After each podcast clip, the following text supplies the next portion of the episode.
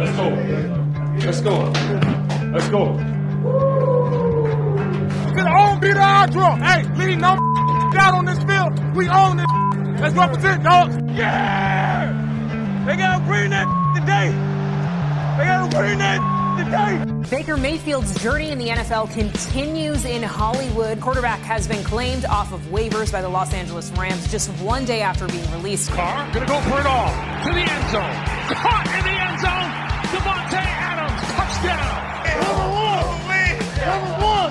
I, I can see the belief that you have in one another, and you can see it on the football field.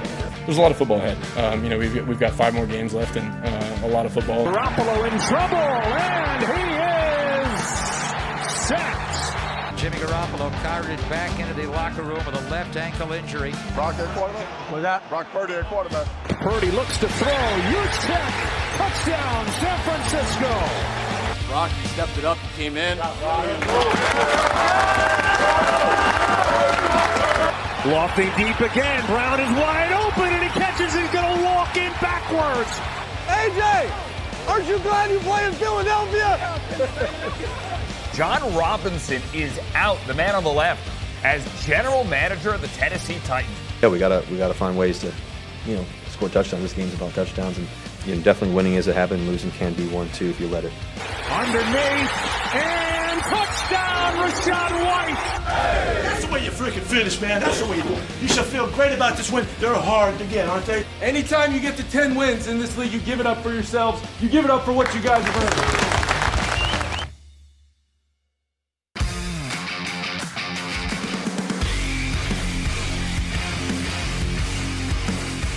Crazy to believe that we're already in week 14.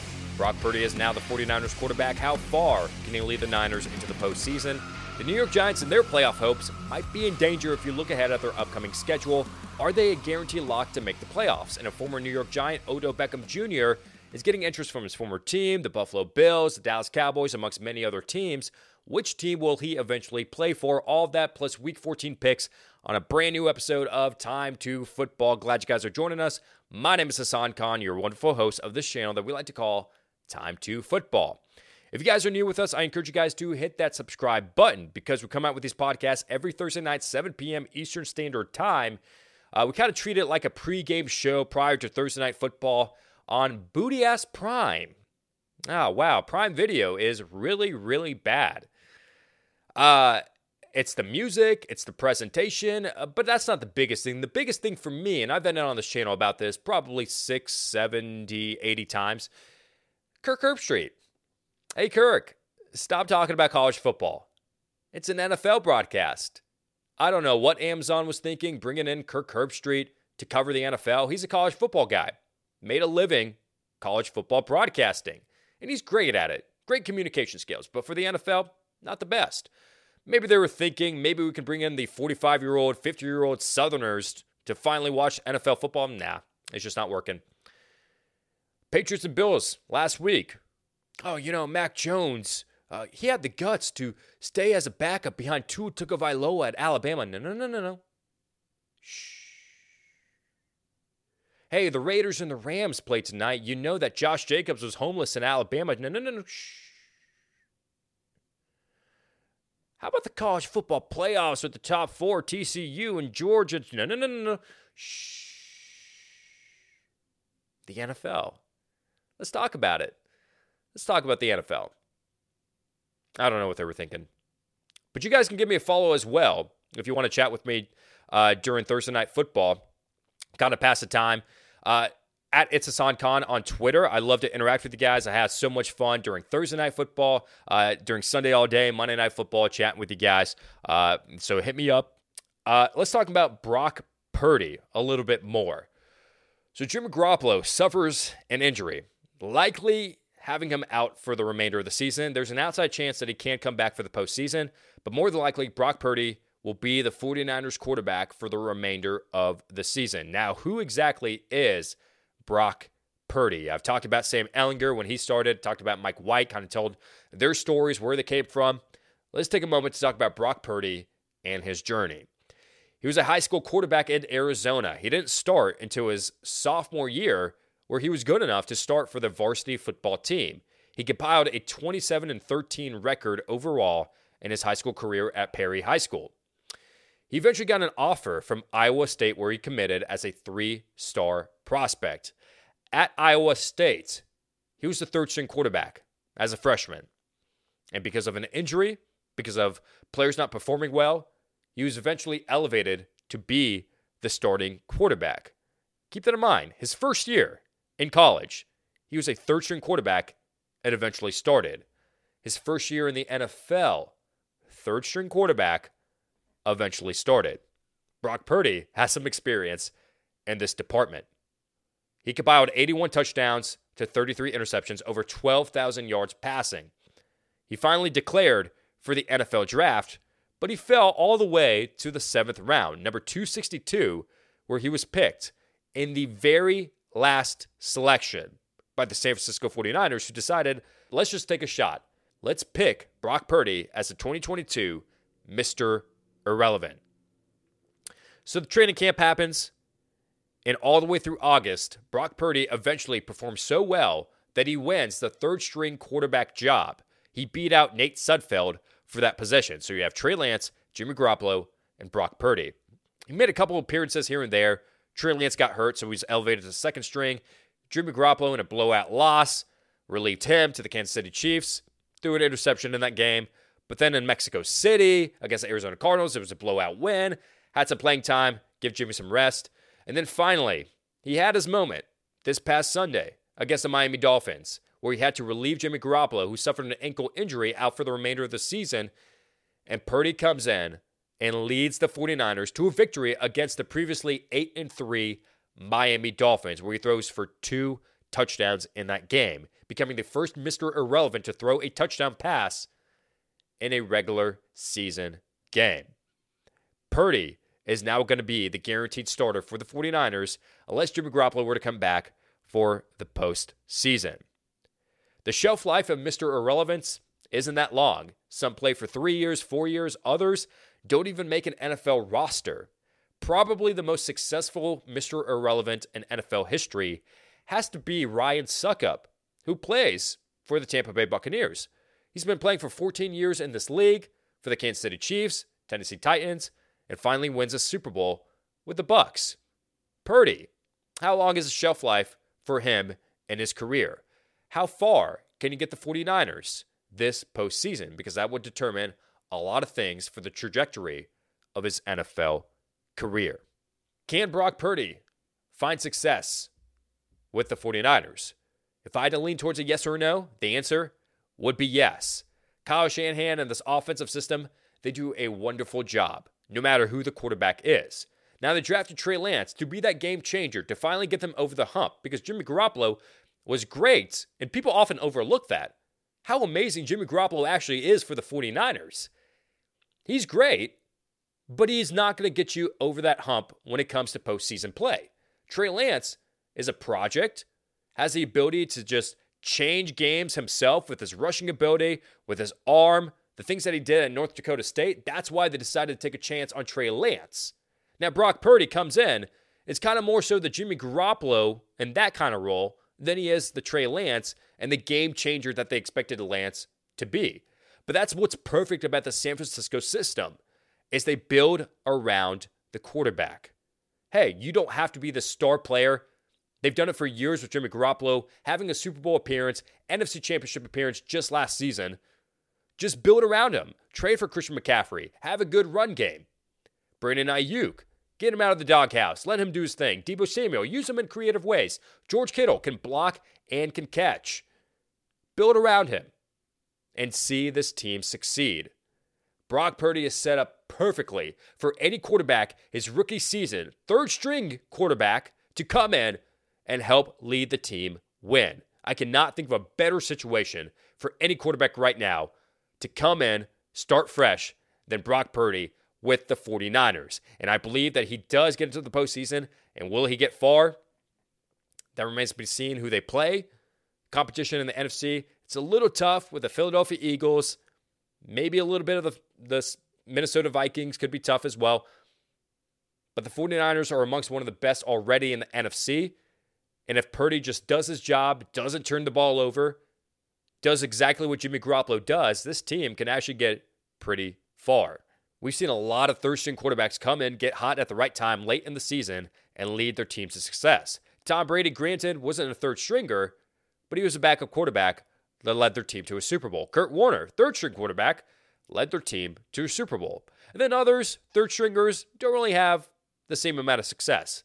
TJ Yates, I don't know if you remember him, back with the Houston Texans in 2013, third string quarterback, got into the playoffs, didn't really have much success. Connor Cook, if you remember him, name drop for the uh, back then Oakland Raiders, third string quarterback, didn't really have that much success. Which path is Brock Purdy going to take? The path of success or the path of irrelevancy? I'd love to hear your thoughts about Brock Purdy. Do you think he's going to be successful in the NFL? Do you think this is going to work out for the San Francisco 49ers? Do you believe that they kind of missed their shot, maybe with another free agent quarterback, with maybe like Baker Mayfield, who's on waivers? Now, granted, the Rams did claim him off the waivers, so there was no chance for the 49ers to get Mayfield. But do you believe that Purdy is the right choice for the 49ers moving forward? Leave your comments down below. Love to hear your thoughts. I'm excited to see what he does with San Francisco. Moving on to our next topic the New York Giants. What's going on here? Are their playoff hopes in danger? They started so great, 6 and 1, and a lot of people doubted them. No way that they beat the Tennessee Titans in week 1. They did it. No way that they beat the Green Bay Packers in London. It happened. No way that they beat the Baltimore Ravens. Ah, news for you that it happened. 6 and 1 to start the season. But then since that 6 and 1 start, 1 3 and 1 in their last five games. What's going on here? Why are the Giants dropping these games? And are their playoff hopes in danger? To really answer that question, if their playoff hopes are in danger, you have to look ahead at their upcoming schedule. They have Philadelphia, Washington, Minnesota, Indianapolis, and Philadelphia again. So if we go through each of these games one by one, I'm just going to pick the favorites in each of these games. Against Philadelphia this weekend, you got to give it to the Eagles. Eagles look good. So, okay, so the Giants dropped to 7, 5, and 1. Against Washington, Washington was favored against New York in that tie last week. And this week, they're probably going to be favored again if both teams are 7, 5, and 1, just because the Commanders have an extra week, like the, facing the Giants back to back weeks, and they have a bye week in between to extra prepare for the Giants. It's set up beautifully for the Commanders, and we expect them to win.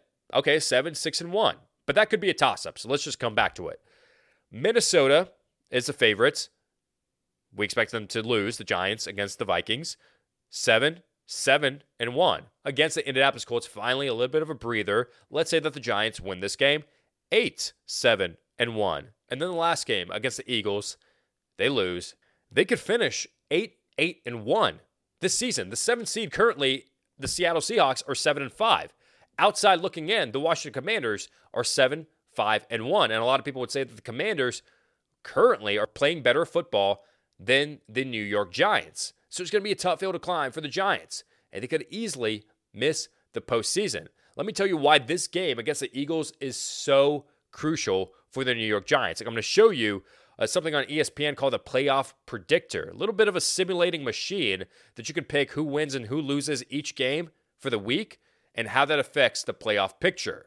This is what this playoff machine looks like. So you just pretty much predict who you think is going to win each game, and then it affects the projected playoff picture. So, for instance, this Cleveland Cincinnati game, you see the Bengals down here are the fifth seed currently. If we pick the Bengals to win this game, beat the Browns, all of a sudden it refreshes and the Bengals go up to the third seed without any of the other games being simulated. Now, again, it's dependent on if Miami wins, uh, if Baltimore wins, you know, all that good stuff. But that's exactly how this playoff machine works. So let's play around with it with the Eagles and the Giants. So we predicted the Eagles to win and beat the Giants. Currently, the Giants are the sixth seed. Watch what happens when we click the Eagles. We click the Eagles, they go from the sixth seed down to outside of the playoff picture because the sixth seed then becomes Seattle without them even playing their game. And Washington on a bye week gets bumped up to the seventh seed. And now the Giants are on the outside looking in and are last in that division. This is why it's so important for the Giants to win just this week alone against Philadelphia. Because if you don't, you're going to be on the outside looking in, and it's going to be a tough hill to climb.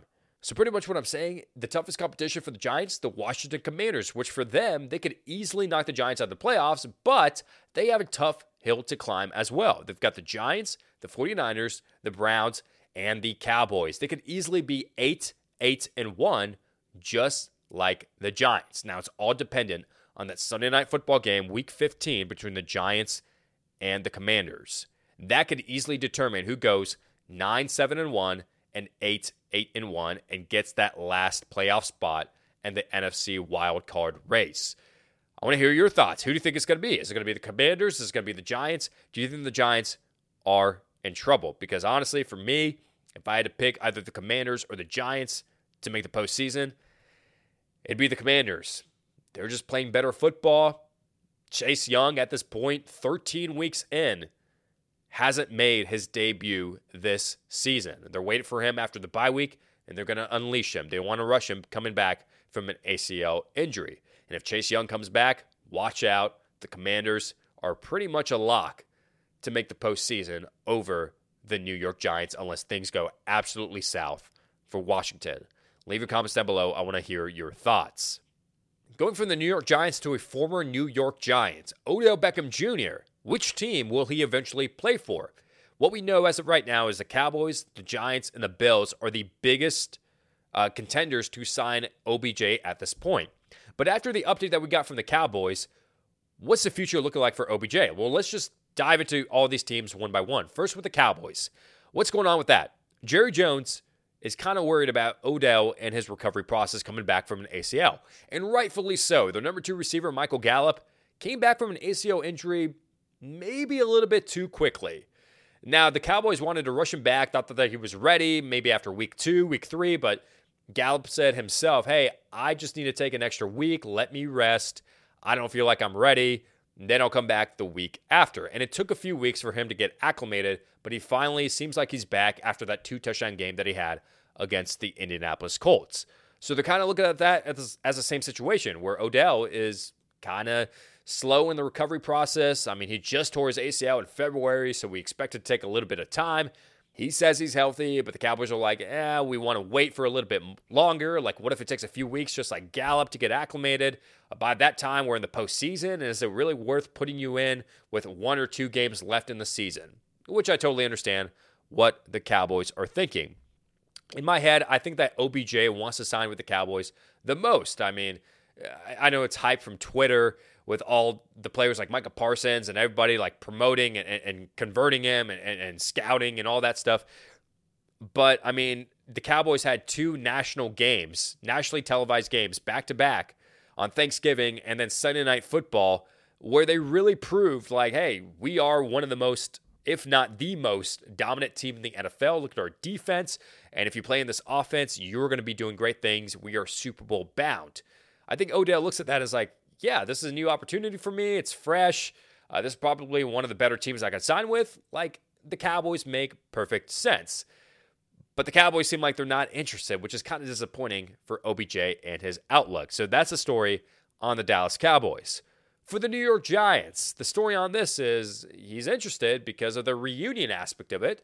He's interested because the Giants started 6 and 1, but like we mentioned at the beginning of the show or just earlier in the show, the Giants fell 1 3 and 1 in their last 5 games.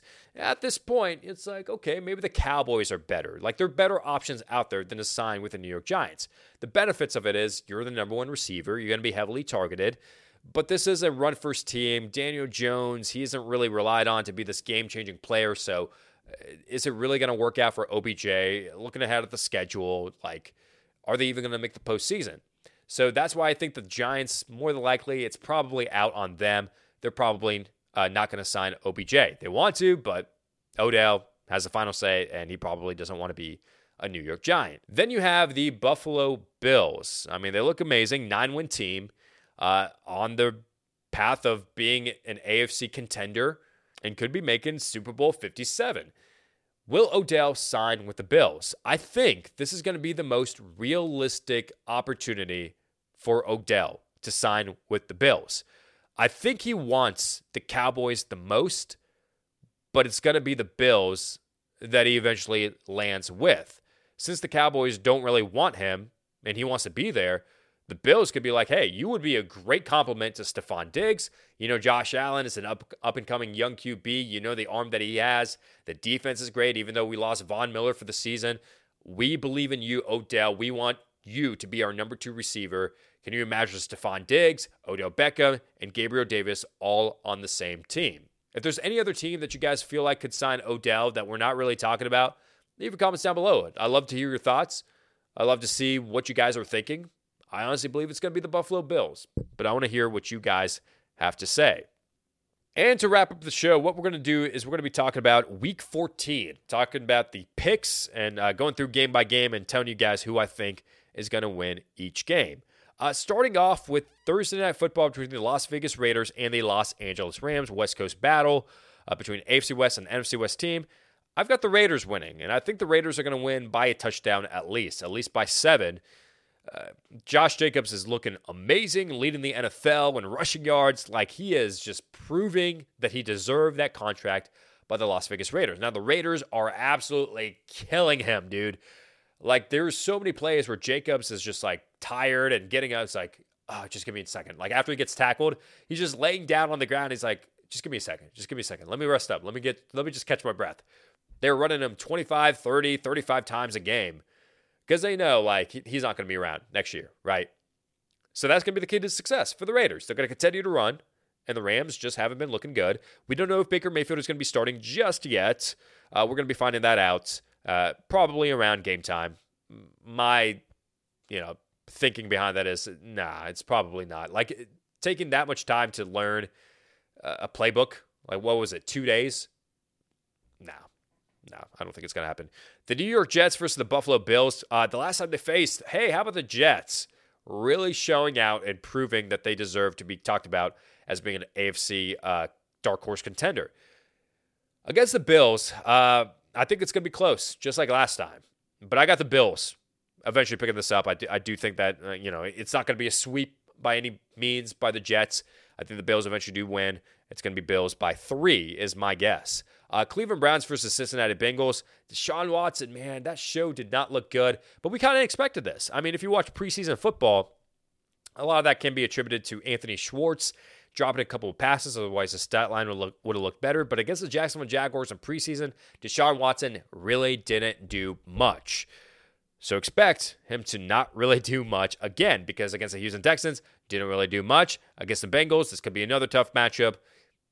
Didn't really do much. The Bengals have actually been looking a little bit better in pass coverage as of late. So this could also be a run heavy team for the Cleveland Browns uh, or run heavy game. I got the Bengals winning by seven. Uh, his former team, the Houston Texans, they faced the Dallas Cowboys in the Battle of Texas. Uh, the Cowboys, uh, not really much to say here. Uh, the Texans are uh, reverting back to Davis Mills at quarterback. Uh, we don't know if Brandin Cooks is going to be back just yet. Nico Collins has been looking good as the number one receiver, the leading receiver for the Houston Texans. But I got the Cowboys winning by 17 the Minnesota Vikings versus the Detroit Lions. Now, the first time that these two teams faced earlier this season, it was a little bit closer than a lot of people expected, but a lot of people didn't realize that the Lions were actually kind of decent at playing football. I expect this to be a high scoring game. I expect the Vikings to eventually pick up the victory. They win by four, is my estimate, but uh, the Lions, I do believe, is going to make it a very competitive game. D'Andre Swift is finally back. He's healthy. Uh, they're going to be giving him the, uh, the ball at least 20 times this game. Uh, Philadelphia Eagles versus the New York Giants. We talked about this being a must win for the Giants. Otherwise, they're going to be outside looking in. And every game moving forward, they're going to have to feel like, hey, I got to win every single game. Otherwise, I'm not going to be making the postseason. But the Eagles, even though they're on the road, I'm going to be going with them. I have them to win by 10. The Baltimore Ravens versus the Pittsburgh Steelers. I actually got the Steelers winning this one. Tyler Huntley is coming in in relief of Lamar Jackson, who's still uh, dealing with an MCL sprain. Was an MCL or just a knee sprain? I'm not entirely sure what they said, but uh, it's week to week at this point. So one to three weeks is the uh, estimate for Lamar Jackson. Tyler Huntley, good quarterback, great fill in. But the Steelers defense has been looking better, and I think the Ravens offense just has not been looking the same as of late. So I got the Steelers winning this one, Steelers by two. The Jacksonville Jaguars versus the Tennessee Titans. The Jaguars need a rebound after that 40 to 14 loss against the Lions. They were embarrassed. The Titans, however, they need a rebound. After that loss against the Philadelphia Eagles, they were embarrassed. Uh, AFC South battle, the Titans kind of have this division on lock. I think if they win and the Colts lose, then the Titans would lock it up. Don't quote me on that, but I believe that is the scenario. Uh, but I got the Titans winning by five. Kansas City versus the Denver Broncos. The Chiefs, I watched a lot of interviews with Patrick Mahomes and Andy Reid, and they were like, hey, we're not taking the Broncos for granted. Like, they still have a very good defense. We're going to bring our A game. Uh, and, and, you know, the defense has been looking great.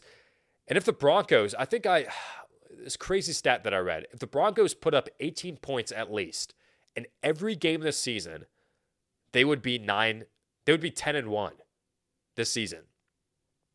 So the defense is doing its job. It's just the offense.